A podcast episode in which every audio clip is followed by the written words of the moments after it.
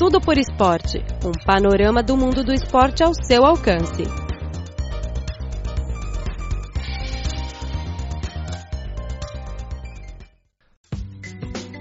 Caro ouvinte, seja muito bem-vindo a mais uma edição do programa Tudo por Esporte. Eu sou Luiz Li.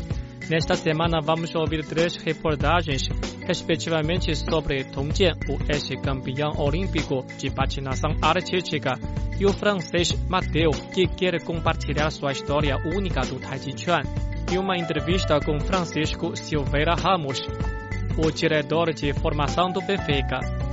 Bem, caro ouvinte, vamos entrar na primeira parte.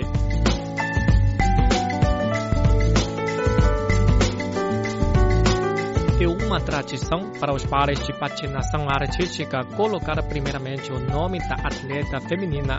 Foi por essa razão que Tong Jian, um medalhista olímpico chinês, colocou o nome de seu parceiro Pang Qing em primeiro lugar ao nomear sua nova arena de patinação artística, chamando-a de Arena Pang Qing Tongjian. Este patinador que conquistou o título de campeão mundial é pontual todos os dias, chegando pelas nove e meia na arena recém-aberta, situada perto do quinto anel da estrada de Beijing. Tom selecionou sua equipe atual de 27 funcionários na arena. Esses membros são também seus fãs mais leais. Atraídos por seu carisma, muitos estão dispostos a dar todo o seu apoio à carreira de Tom após a sua aposentadoria. Seu consultor jurídico até se demitiu de seu trabalho em Hong Kong e se mudou para Beijing em tempo integral em apoio à carreira de Tom. Como você pode imaginar, uma equipe com tanta paixão e dedicação representa não só eficiência, mas importante obter resultados, disse Tom.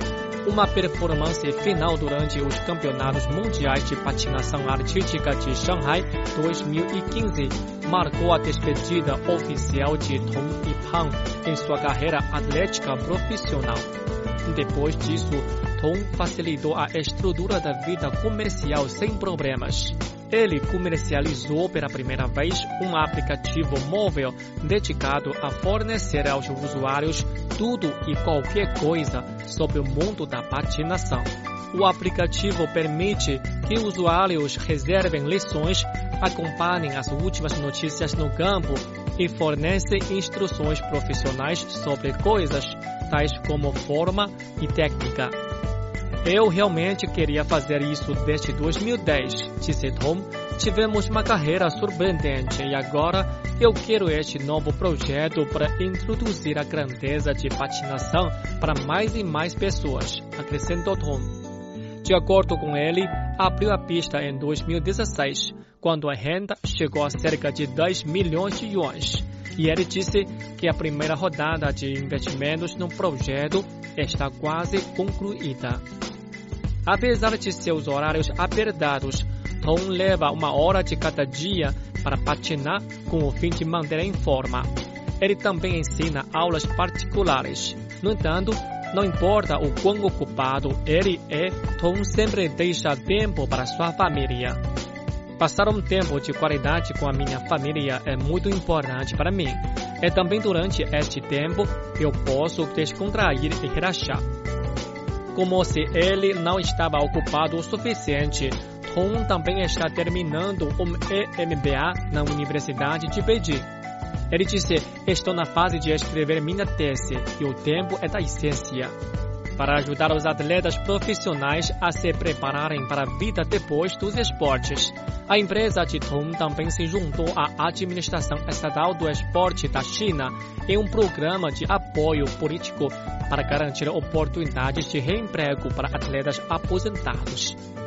Estou com muita sorte ao ter o que eu tenho hoje e eu estou trabalhando duramente para que eu possa ajudar mais atletas profissionais a viverem seu potencial mais cheio fora do mundo do competidor.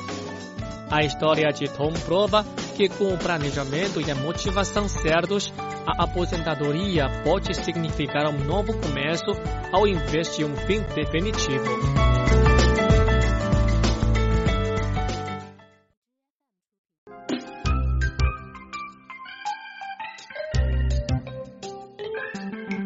O Cripor oferece a página na internet desde o dia 20 de dezembro de 1999 em português.cri.cn, que foi reformulada em 2009, e a CRI Webcast Rio de Janeiro a partir de setembro de 2007.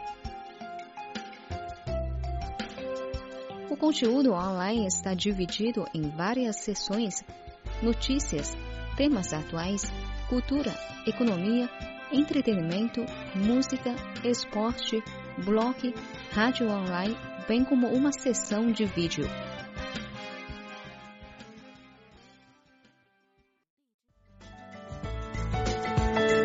Mateo Dachon tem vindo a promover a forma da arte tradicional do Taijiquan na sua comunidade francesa por um longo tempo. Ele é um ortopedista e começou sua prática deste esporte tradicional chinês no final do outono de 2005, logo após a sua primeira visita ao local de nascimento do Taijiquan em Chenjiagou, província de Henan, centro da China. Durante sua primeira visita, ele teve a sorte de ver Chen Lifa demonstrar a elegância do esporte persistente pelos próximos 12 anos, os esforços o levaram a iniciar sua própria academia de Tai Chi Chuan. Quando Mateo chegou a Chenjiagou, eu estava vendendo ingressos para a academia de budismo.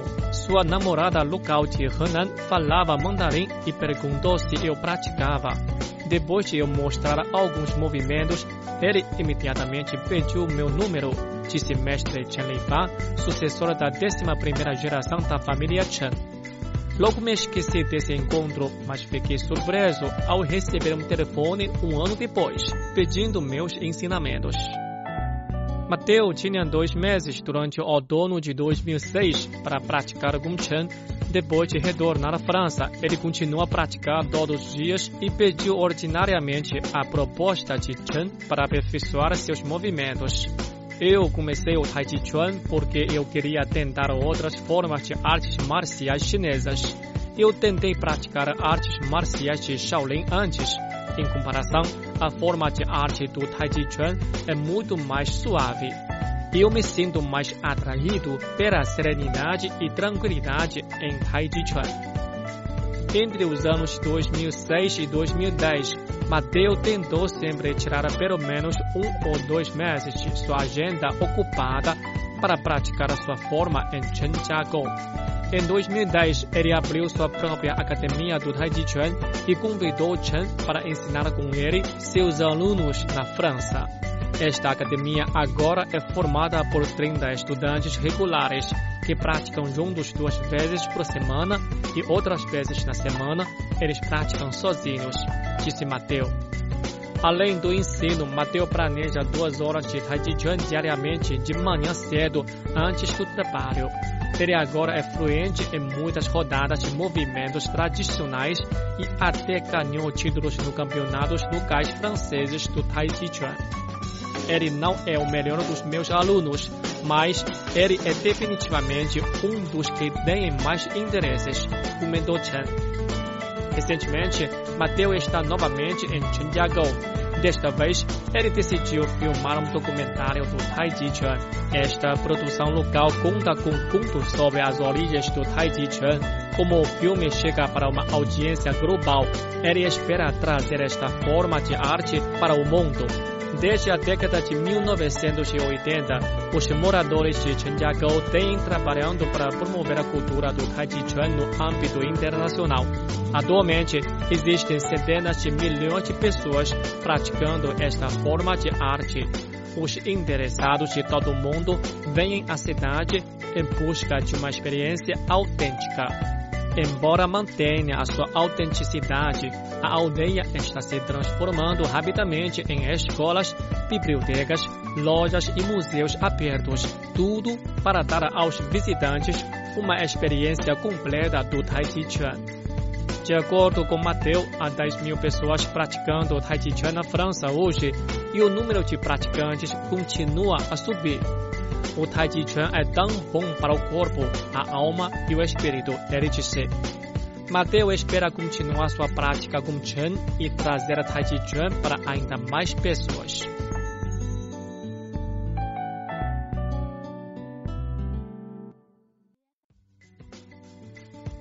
Na área de formação de jovens jogadores de futebol, é melhor ensinar a pescar do que dar a peixe declarou recentemente Francisco Silveira Ramos, diretor de formação do Clube Sport Lisboa e Benfica na China, durante o Fórum Mundial de Futebol realizado em Changsha, capital da província de Hunan, no centro da China.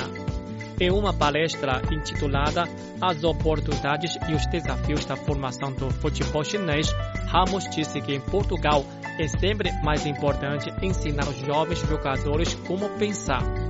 Nós não explicamos diretamente o futebol, mas criamos algumas situações para impulsioná-los a aprender espontaneamente a enfrentar e resolver as dificuldades por si mesmo. Isto é a base da nossa teoria de treinamento, disse ele. Quanto à formação de jogadores, Ramos tem bastante autorização para falar. Já trabalhou por oito anos como treinador das seleções jovens portuguesas e dois anos com o jovem Cristiano Ronaldo, quando ele apenas tinha 16 e 17 anos nas seleções sub-16 e sub-18 de Portugal. O Benfica é um grupo que trabalha muito bem com a formação dos jogadores, tanto portugueses como de outros países. O que é importante é entrar bem e valorizar os jogadores. O Benfica tem cooperação com outras entidades e forma muito bons jogadores. Isso é importante para o desenvolvimento de um grupo como o nosso, disse Ramos. Ele tem razão. Em 2015, o Benfica recebeu o prêmio Melhor Academia do Ano na sétima edição do Grupo Soccer Awards pelo trabalho desenvolvido no Centro de Formação Caixa Futebol Campos. Segundo ele, o Benfica já tem alguns contatos, incluindo algumas escolas de funcionários na China. A China é um país enorme com potencial de desenvolvimento muito grande e conta com a intenção do governo central de desenvolvimento do futebol. É muito importante fazer essa ligação com a China e contribuir para que esse desenvolvimento se concretize, ele afirmou. Se olhar o sistema de desenvolvimento de futebol, a China é um país extraordinário. Porém, quando a Liga Chinesa começou a introduzir em grande escala os jogadores brasileiros com um orçamento muito maior que os valores de mercado, o Benfica insistiu em uma estratégia de comprar jovens jogadores potenciais. O Benfica tem uma boa intervenção, seja jogadores portugueses, chineses ou sul-americanos. Isso é uma parte da atividade do Benfica, que é valorizar os jogadores. O foco do clube é comprar jogadores de qualidade. Atualmente, isso é uma marca que o clube pretende fortalecer, disse ele. Sabemos que alguns clubes quase não têm a formação, só compram jogadores. Mas o que é importante é que temos muitos jogadores de que nos orgulhamos e somos referência na produção e evolução dos jogadores. Ramos disse.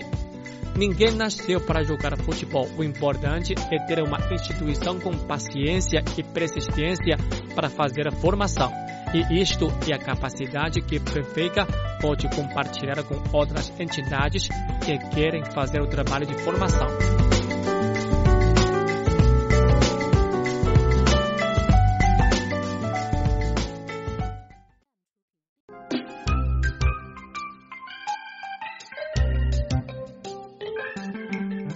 O Cripor oferece a página na internet desde o dia 20 de dezembro de 1999 em português.cri.cn, que foi reformulada em 2009, e a CRI Webcast Rio de Janeiro a partir de setembro de 2007.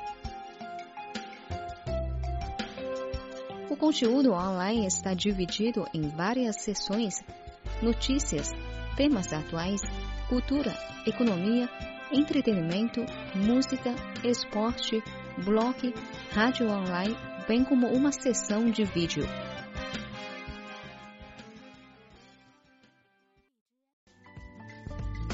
Caro ouvinte, acabamos de transmitir o programa desta semana. Muito obrigado pela sua sintonia e até a próxima.